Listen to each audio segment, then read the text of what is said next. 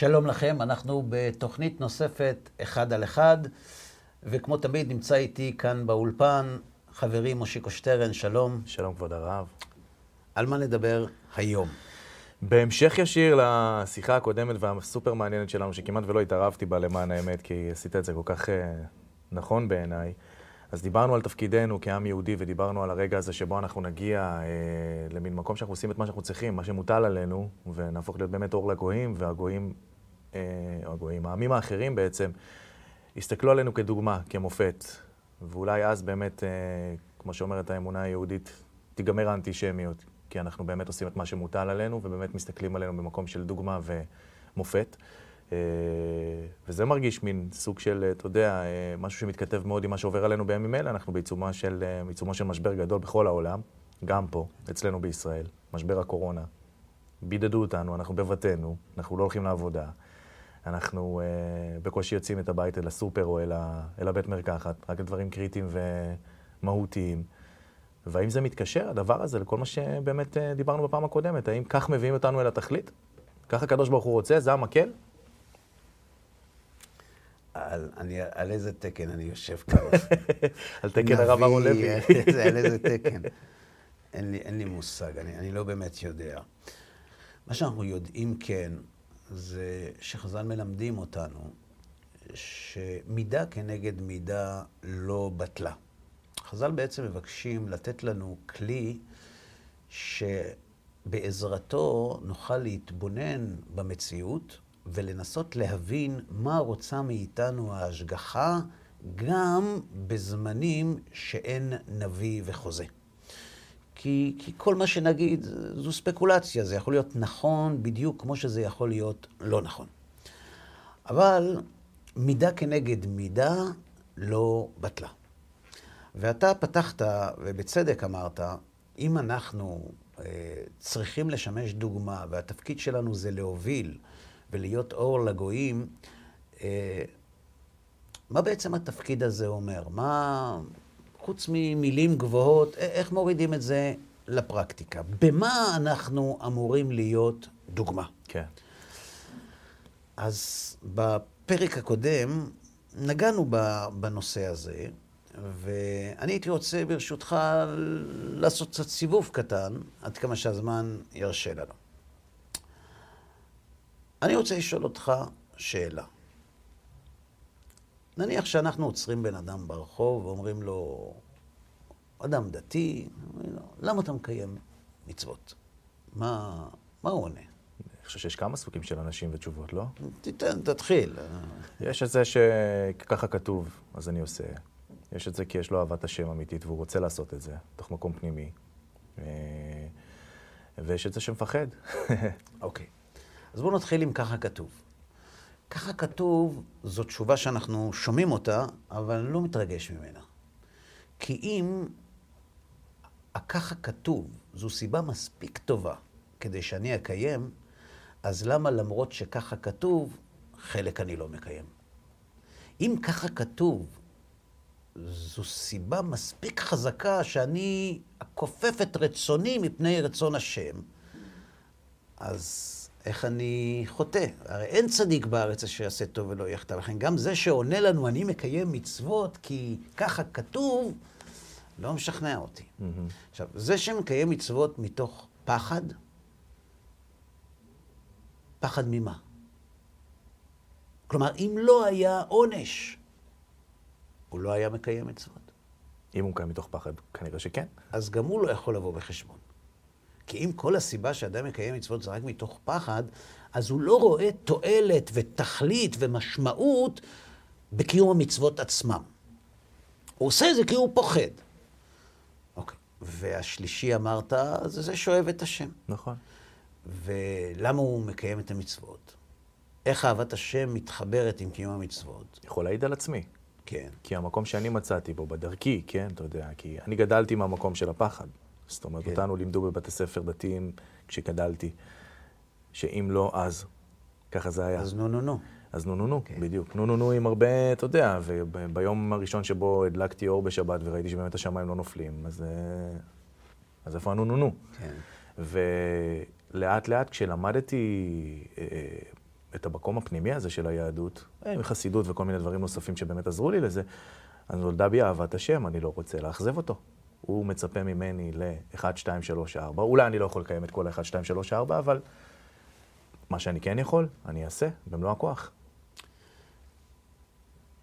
גם התשובה הזאת, שהיא תשובה אמיתית, כנה, אתה בעצם אומר, אני מקיים את המצוות כי אני רוצה לעשות לו נחת, אה, אני לא רוצה לאכזב אותו. כן.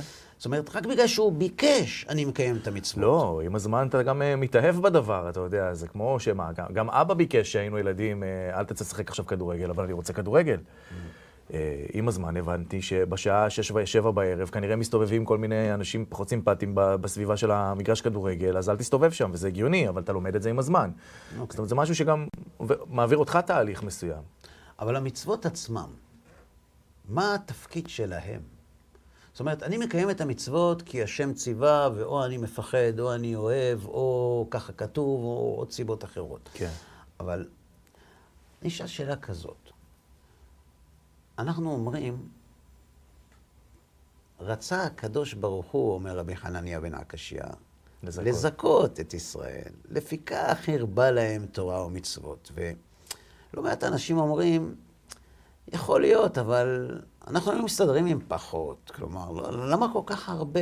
כל כך הרבה רוצה לזכות אותנו? מה מסתתר מאחורי התורה והמצוות, מה התפקיד שלהם. עכשיו, למה אני שואל אותך את זה? אמרתי לך שאני יוצא לסיבוב יחד איתך. זאת אם אנחנו רוצים להבין איך מגיעים אל התכלית, ואם אנחנו מבינים שהתורה ניתנה לנו כדי שבעזרתה נגיע אל התכלית, אנחנו צריכים לחפש איזושהי תועלת בתורה ובמצוות, שבלעדיהן לא היינו מגיעים אל התכלית, ולכן קיבלנו אותם כדי שנגיע. והשאלה היא, מה התפקיד שלהם? של המצוות. כן. אז יגידו לך שכר לעולם הבא, יגידו לך פחד מעונש, יגידו לך אהבת השם, יגידו לך ככה כתוב. הכל נכון. אבל רבי עקיבא, שהבין, אה, כן? דבר או שניים. כן. אומר לנו, תראו, אני עברתי על כל התורה, והגעתי למסקנה שתכלית כל מצוות התורה זה ואהבת לרעך כמוך. אמר רבי עקיבא, ואהבת לרעך כמוך זה כלל גדול בתורה. מה זה כלל גדול? כלל זה המכנה המשותף בין כל הפרטים. זאת אומרת, בעצם רבי עקיבא אומר ש... שבכל מצווה ומצווה יש קמצוץ של ואהבת לך כמוך. ואז כשמחברים את כל המצוות כולם, מגיעים ל"ואהבת לך כמוך". עכשיו, כאן אני שואל אותך שאלה. למה ואהבת לך כמוך זה כלל גדול בתורה? זאת אומרת, אם קיימת כל התורה כולה, תגיע ל"ואהבת לך כמוך"? למה זה כל כך חשוב?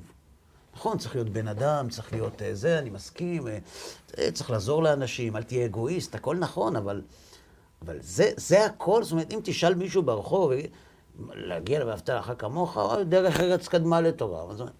למה "ואהבת לרעך כמוך", לפי רבי עקיבא, זו הפסגה שאליה צריך לשאוף כל מי שמקיים מצוות. וחוץ מזה, יש לי עוד שאלה לשאול אותך. אם את המצוות קיבלנו כדי להגיע ל"ואהבת לרעך כמוך", זה אומר, אל תכעס, mm-hmm. שמי שלא מקיים מצוות, אז הוא לא בבעת, לא, לא יודע. אז לפי רבי עקיבא, הוא לא יגיע כן, ל"ואהבת לרעך כמוך". כן. עכשיו, המציאות מוכיחה... שזה לא נכון. שזה לא נכון. המציאות מוכיחה שיש אנשים שלא מקיימים שום מצווה בגלל שהשם ציווה. יכול להיות הם אה, מתנהגים בחסד וברחמים ובצניעות והרבה מידות טובות, אבל לא מפני שהשם ציווה.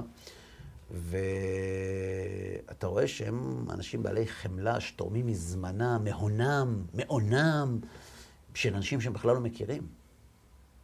יושבים אנשים, מנסים למצוא תרופות לכל מיני מחלות. לא מקבלים על זה כסף, לא מקבלים כלום, הולכים לרפא חולים באפריקה, כאילו, כן. איך, איך, איך אתה אומר דבר כזה? אז מה תגיד על אלה, הם לא צריכים תורה? אז אתה רואה שבלי תורה כן אפשר. עכשיו, איך אתה אומר שאהבת לרעך כמוך זה כלל גדול בתורה, וחוץ מזה, איך ואהבת לרעך כמוך קשור לאחרית הימים, לביאת המשיח, ל"וגר זאב עם כבש", לתכלית הבריאה, שהתורה הזאת היא זו שמובילה אותנו לשם? זו שאלה גדולה. עכשיו, אותי לימדו שאם אתה לא יודע מה יש לך על השק, בשק על הכתף, באיזשהו שלב אתה תניח אותו.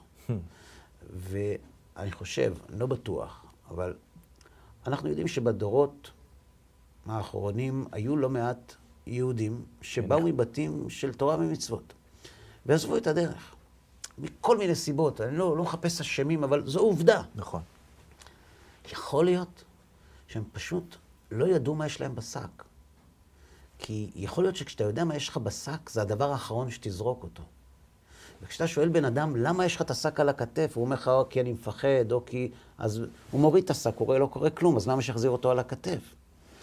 ואהבת לרעך כמוך זה כלל גדול בתורה. עכשיו, השאלה היא, איך מקיימים את המצווה הזאת? מה זה ואהבת לרעך כמוך? תסביר לי אתה. מה לפי דעתך, איך אתה מגדיר, זאת אומרת, אני, אהרון, בא אליך, הרב מושיקו, ואומר, הרב, אני רוצה לדעת אם אני מקיים ואהבת לך כמוך. יש לך קריטריונים? זאת אומרת, יש איזה... איך, אתה, איך מודדים את זה? אז קודם כל, אני אומר לך ישר, אני לא הרב. אני מתייעץ איתך עכשיו, כן. כן.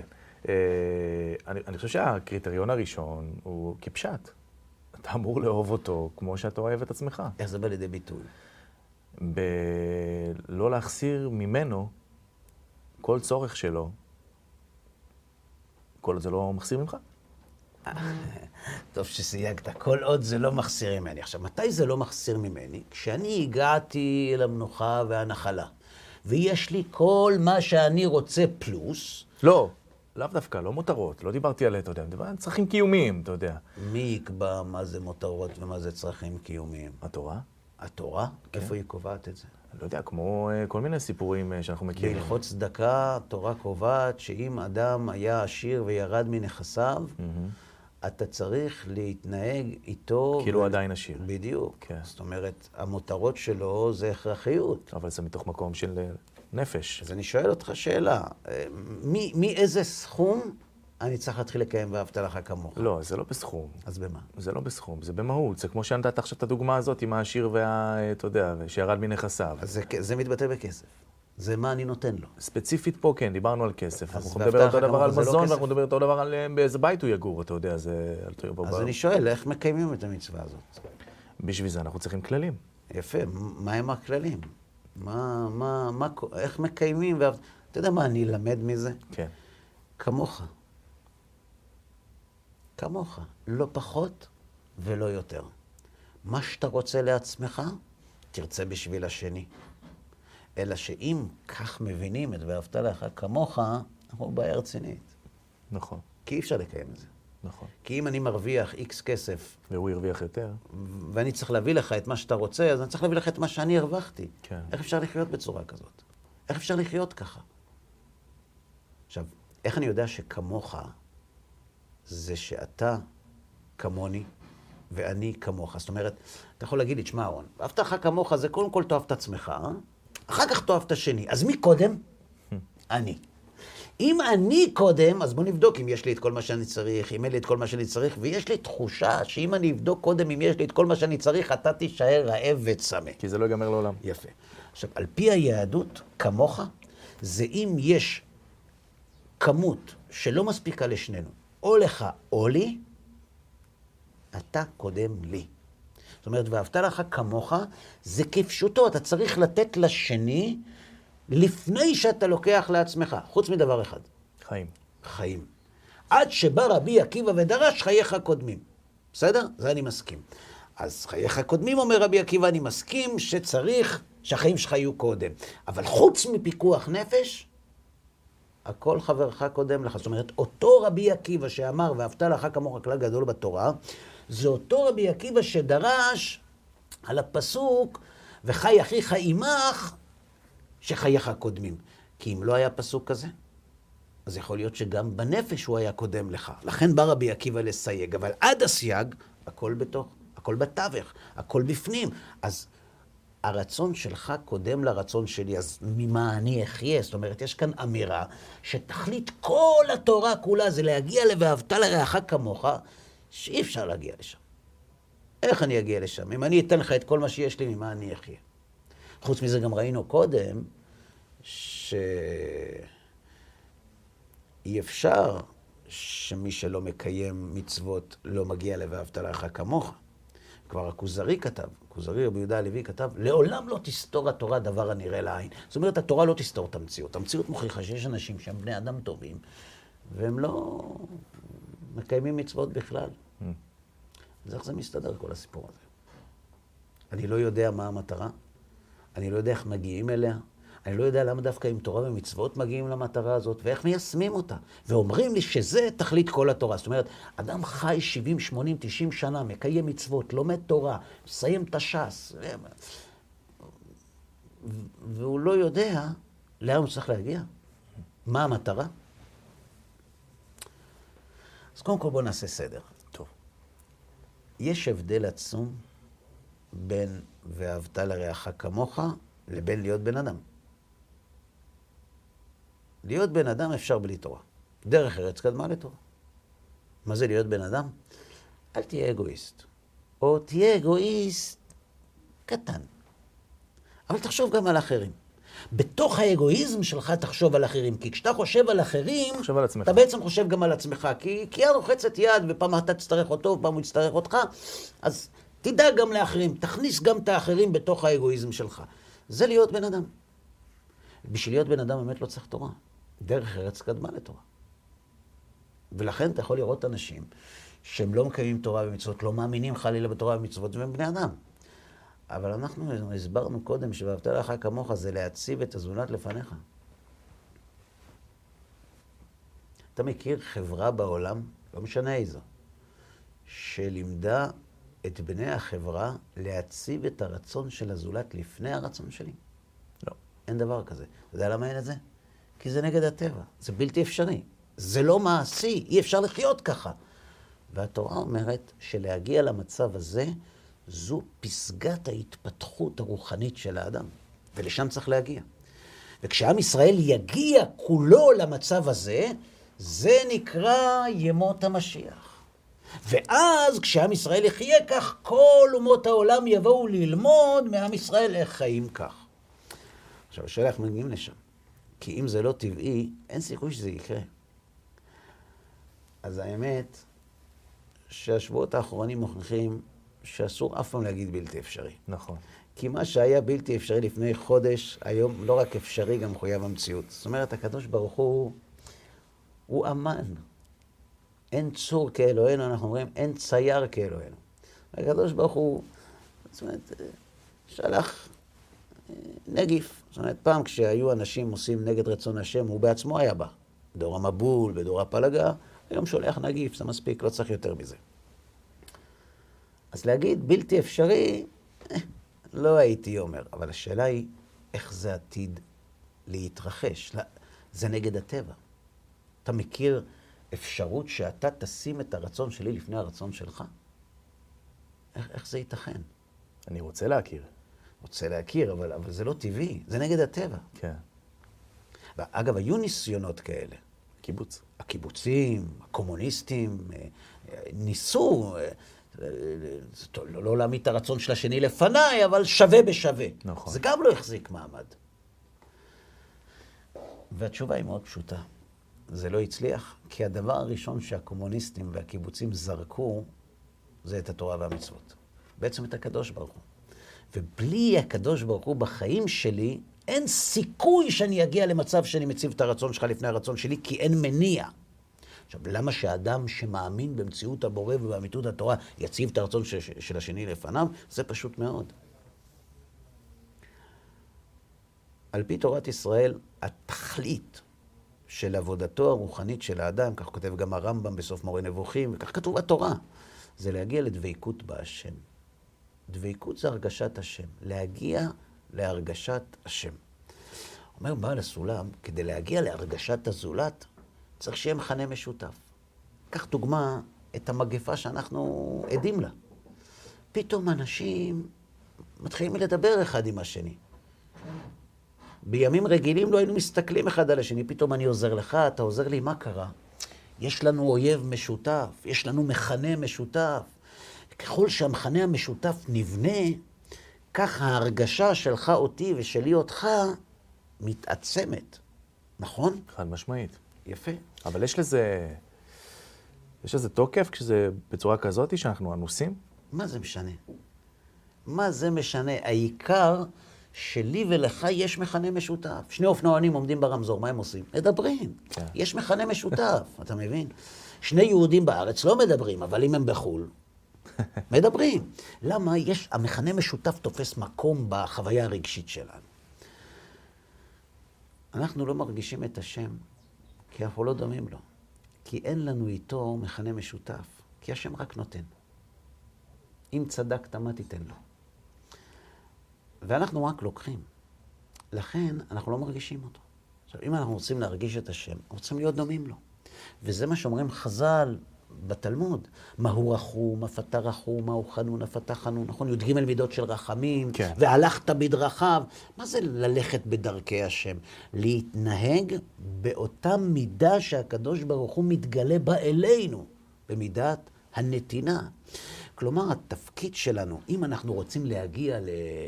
להשתוות הצורה עם הבורא, כלומר לדבקות, צריכים להיות דומים לו. כדי להיות דומים לו, אנחנו צריכים לקחת או לתת. לתת. לתת. מהי פסקת הנתינה? להציב את הרצון שלך לפני הרצון שלי. לכן אומר רבי עקיבא, כל התורה כולה ניתנה למה? כדי שנגיע אל תכלית הבריאה, להגיע לאותה דבקות והרגשת השם שהייתה לאדם לפני שחטא בעץ הדעת.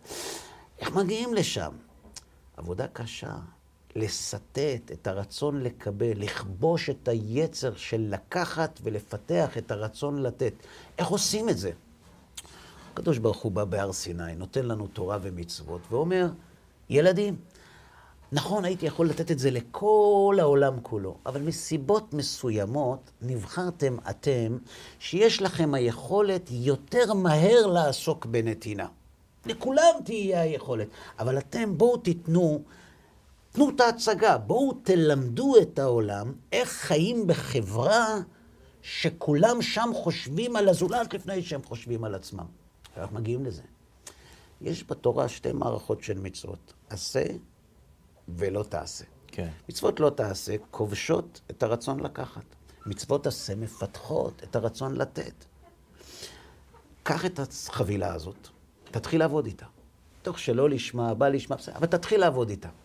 הפסגה זה להגיע בעזרת כלי העבודה, תרי"ג כלי העבודה הללו, למצב שאתה, מושיקו, והצרכים שלך נמצאים אצלי לפני הצרכים שלי. אמר, אבל זה לא טבעי. נכון. זה לא טבעי כשזה בא מתוך עצמי. Mm-hmm. אבל אם אני שם את הרצון שלך לפני הרצון שלי, כי אני רוצה להרגיש אותו, אז זה שאני רוצה להרגיש אותו, מסייע לי לשים את הרצון שלך לפני הרצון שלי, והיא יקבל כלום. כשיש בעיה טכנית. אם אני אתן לך את כל מה שיש לי, ממה אני אחיה? לכן, אם תשים לב, עם ישראל קיבל את התורה, לא אברהם אבינו. למה אברהם אבינו לא קיבל את התורה? כי כולו היה נתינה. כי אם אברהם אבינו היה מקבל את התורה, הוא לא היה יכול להגיע בעזרתה ל"ואהבת לך כמוך". כי כדי לחיות במצב של "ואהבת לך כמוך", אנחנו צריכים עם. חז"ל אומרים, אין עניות בציבור. כשהעם כולו דואג לי, יש לי בעיה לתת למושיקו את כל מה שיש לי? לא. כי העם דואג לי. זאת אומרת, אם כל עם ישראל מקבל מתוך ערבות הדדית, ערבים זה לזה, כדי שכל אחד ישים את הרצון שלו לפני הרצון של השני, אין לך שום בעיה. קח את המכונית, מה הבעיה? איך תיסע...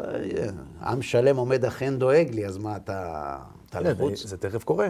אתה יודע, תקנות לשעת חירום, ביטוח לאומי, כל הדברים האלו, דברים שנרצה או לא נרצה, יאנסו אותנו לשם. נכון. בדיוק, זה מה שדיברתי על מידה כנגד מידה בתחילת הדיון שלנו. כלומר, אנחנו היום עם, ואנחנו צריכים לנהל חברה שמעמידה את הרצון של הזולת לפני הרצון שלי. ולשם כך צריך שכל אחד מבני החברה יעמיד את ה"ואהבת לרעך כמוך" לפני הכל. כלומר, כלל גדול בתורה. אני רוצה לשאול אותך שאלה. נניח שאנחנו חיים כך. כל עם ישראל. נשמע לא מהעולם הזה, כאילו, אבל יש הרבה דברים שלא מהעולם הזה שאנחנו היום רואים שהם קורים. נכון. תגיד לי, אם כל עם ישראל חי ככה, לא יבואו מברזיל להסתכל איך זה עובד? חד משמעית. אם כשהקיבוצים חיו מאוד רחוק מככה, מכל העולם באו ללמוד על זה, איך חיים בקיבוצים? אם כל עם ישראל חי מתוך ערבות הדדית של כל ישראל ערבים זה לזה, לא יבואו מכל העולם ללמוד. אז אם נחזור לתוכנית הקודמת, זה התפקיד שמוטל על העם היהודי, להיות אור לגויים, כלומר להוות דוגמה איך חי עם שהנתינה היא מרכז הקיום שלו, ש"ואהבת לרעך כמוך" זה כלל גדול בתורה שלו, וכאשר כל העולם כולו יקבל עליו את מלכות השם, דהיינו, את צורת החיים הזאת של, של, של השתוות הצורה, של להגיע לדבקות בהשם, ביום ההוא יהיה השם אחד ושמו אחד. לכן, כשעם ישראל עוסק בנתינה, יש שנאה, אבל אין אנטישמיות. זאת אומרת, יש שנאה של ריחוק, אבל היא לא אקטיבית. וכשאנחנו עוסקים בלקחת, קמים עלינו לכלותנו. כי לעם היהודי יש תפקיד לא רק כלפי עצמו, אלא גם כלפי חוץ. אז איך זה קשור למידה כנגד מידה? איך? אנחנו מזהים, עכשיו, אני לא נביא, אני, אני באמת לא יודע כלום, לא, לא, לא הנהלת חשבונות, לא, לא שום דבר. אני, אני, אני יודע עובדות. לפני שבועיים, שלושה, שנה, אנחנו חיים במדינת ישראל שנראית כמו כיתות, כיתות, כיתות. וכל אחד מאוהב בקבוצה שלו, אני לא, לא רוצה לקטרג, בסדר? ו- ואין אני ואין בלתי. זאת אומרת, בסדר? אין... זאת אומרת, רק אני ואף אחד לא, וכל אחד משמיץ, ו... נכון. נכון. זאת אומרת, לא היה החרבת המכנה המשותף יותר מבשנה האחרונה. חד משמעית. ופתאום, כולם הופכים להיות משפחה אחת. אומרים לך בתקשורת, אין ימין, אין שמאל, בואו תצטרפו לממשלה, אין זה, אין זה. אה, ערבות, אה, אה, יושב ראש הממשלה אמר, ערבות הדדית, כל אחד ידאג לאחרים. איך הוא אמר באחד מההופעות שלו? השומר אחי אנוכי? כן, השומר אחיך אתה. לא סבא וסבתא שומרים, אתה שומר. פתאום מדברים על ערבות הדדית, מדברים על לדאוג אחד לשני, לדאוג למבוגרים, לדאוג לצעירים. אנשים שנמצאים בבידוד, מתקשרים אליהם, יכולים לעזור לכם, יכולים לעשות בשבילכם. מה קרה? איך ממצב כל כך מפריד עברנו למצב כל כך מחבר? אומר בעל הסולם, העולם יגיע אל תכליתו. וכדי שהעולם יגיע אל תכליתו, גם עם ישראל צריך להגיע אל תכליתו. ולהגיע אל תכליתו זה לנהל חברה שמעמידה את הרצון של הזולת לפני הרצון שלי, וזהו ואהבת לרעך כמוך. איך נגיע לשם? אומר בעל הסולם, יש שתי אפשרויות. יש בדרך ההתבוננות, שנקראת דרך תורה, כלומר דרך לימוד, כן. ויש דרך ההתנסות החווייתית.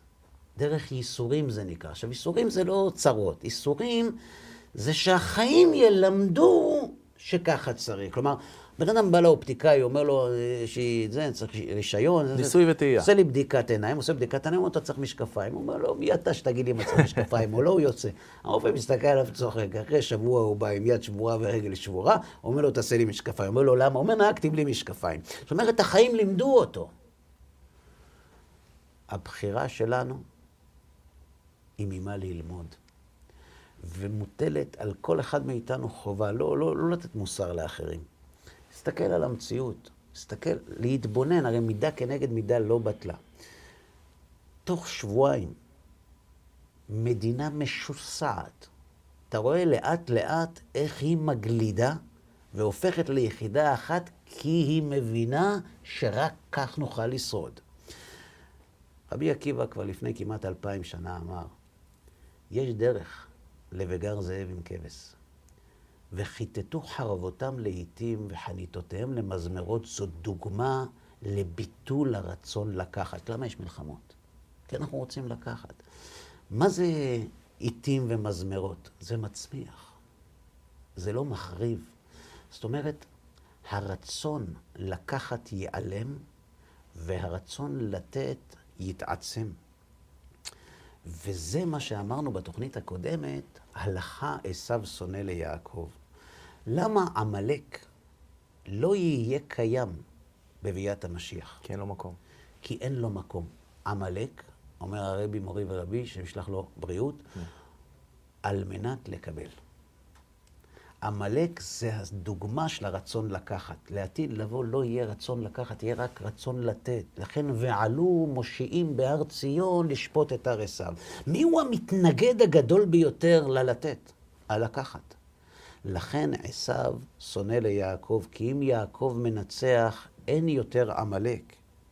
לכן ככל שאנחנו נשכיל להבין את התפקיד המיוחד שיש לנו, נעבור מדרך ההתנסות החווייתית לדרך תורה. וזה, יש לנו ההזדמנות, עכשיו באמת, כל אחד מאיתנו, לא להסתכל רק על עצמו ולהסתגר בביתו, יש לנו הזדמנות לחשוב, ההשגחה הקרתה לפנינו, גלגלה לנו, הזדמנות פז להשתמש באתגר העצום שאנחנו עומדים מולו, ולהעצים את כוח הנתינה שלנו, להעצים את הערבות ההדדית שלנו, להגשים את ה"ואהבת לרעך כמוך" שלנו. אז נכון, יש כאלה שאומרים, אה, אתם לא רציתם חתונות נפרדות, אז עכשיו אין חתונות בכלל, אתם לא רציתם תחבורה ציבורית בשבת, עכשיו באמצע השבוע, כל מיני מילים כאלה, לא יודע. אני, אני תמיד אומר שאני, בפעם האחרונה שהייתי למעלה, הייתי דווקא באגף כוח אדם, לא בהנהלת חשבונות, אז אני לא יודע בדיוק למה דברים קורים, ואני לא מזלזל. אי אפשר לדעת. בהחלט יכול להיות שזה נכון, או לא, אני לא יודע. דבר אחד אני כן יודע. שאין דבר שקורה בעולם סתם, בטח לא כשכל העולם כמרקחה. ואם אנחנו בימות משיח, ואם בימות משיח יגור זאב עם כבש, ואם ואהבת לרעך כמוך זה כלל גדול בתורה, יש לנו הזדמנות לקחת את האתגר הזה, ואיתו להפוך את החיים שלנו ל"ואהבת לרעך כמוך". מתוך ה"ואהבת לרעך כמוך", אגב, אני כשאני מקבל הודעות כאלה, כמו שציטטת עכשיו, אני תמיד מחזיר את התשובה הנוגדת לדבר הזה. אוקיי, בפעם הקודמת שאני זוכר איזה אסון שהמיט הקדוש ברוך הוא על העולם, זה היה גל הצונאמי שהיו אז, אתה זוכר? כן. ובגל הזה אני לא זוכר שהחופים של מיאמי, אה, של אנשים שיושבים ושותים לשוכרה ונהנים ממסיבות אה, בוקר עד לילה, הם אלה שאכלו אותה, מה שנקרא. כי מי שהלכו שם אוכלוסיות שלמות זה דווקא אזורים כמו אינדונזיה ואזורים מוחלשים מאוד, שבהם בקושי מגיעים לפת לחם. אז מי יודע חשבונות שמיים? אני, אני לא יודע, אני לא יודע, אני לא יודע, ואני לא אומר שבגלל שאני לא יודע, אף אחד לא יודע. אין לי מושג. אה, יש מקורות בחז"ל, יש מדרשים, לא חלילה וכעס, מזלזל בזה. אני רק אומר, אותנו לימדו בישיבה שכל אחד יסתכל לתוך עצמו, ככה משגיח היה אומר, לב יודע מרת נפשו. תסתכל בתוך עצמך, אל תטיף לאחרים. תסתכל בתוך עצמך, מה אני יכול להוציא מהמציאות הזאת. אני יכול להוציא מכאן ואהבת לך כמוך. אני יכול להשתמש במציאות. היום אני יכול לעזור לאנשים בדברים שפעם לא הייתי יכול לעזור. אין לי כסף לעזור למישהו, אבל לשאול מישהו כשאני הולך לקנייה, אולי אתה צריך משהו, או מישהו שנמצא בבידוד, אולי אני יכול לעזור לך במשהו. ועצם התוכנית הזאת שאנחנו משדרים, כדי, כדי להנעים את הזמן שאנשים נמצאים בבית, זה מקרב אותנו אל יחידה לאומית שחיה על פי ואהבת לך כמוך. חד משמעית. אני מאוד מודה לך שהיית איתי לתוכנית נוספת, מושיקו היקר. תודה גם לכם, צופים יקרים, שהייתם איתנו בעוד תוכנית אחד על אחד. אני מקווה מאוד שנהניתם, ובעזרת השם ניפגש בתוכניות נוספות. כל טוב לכם.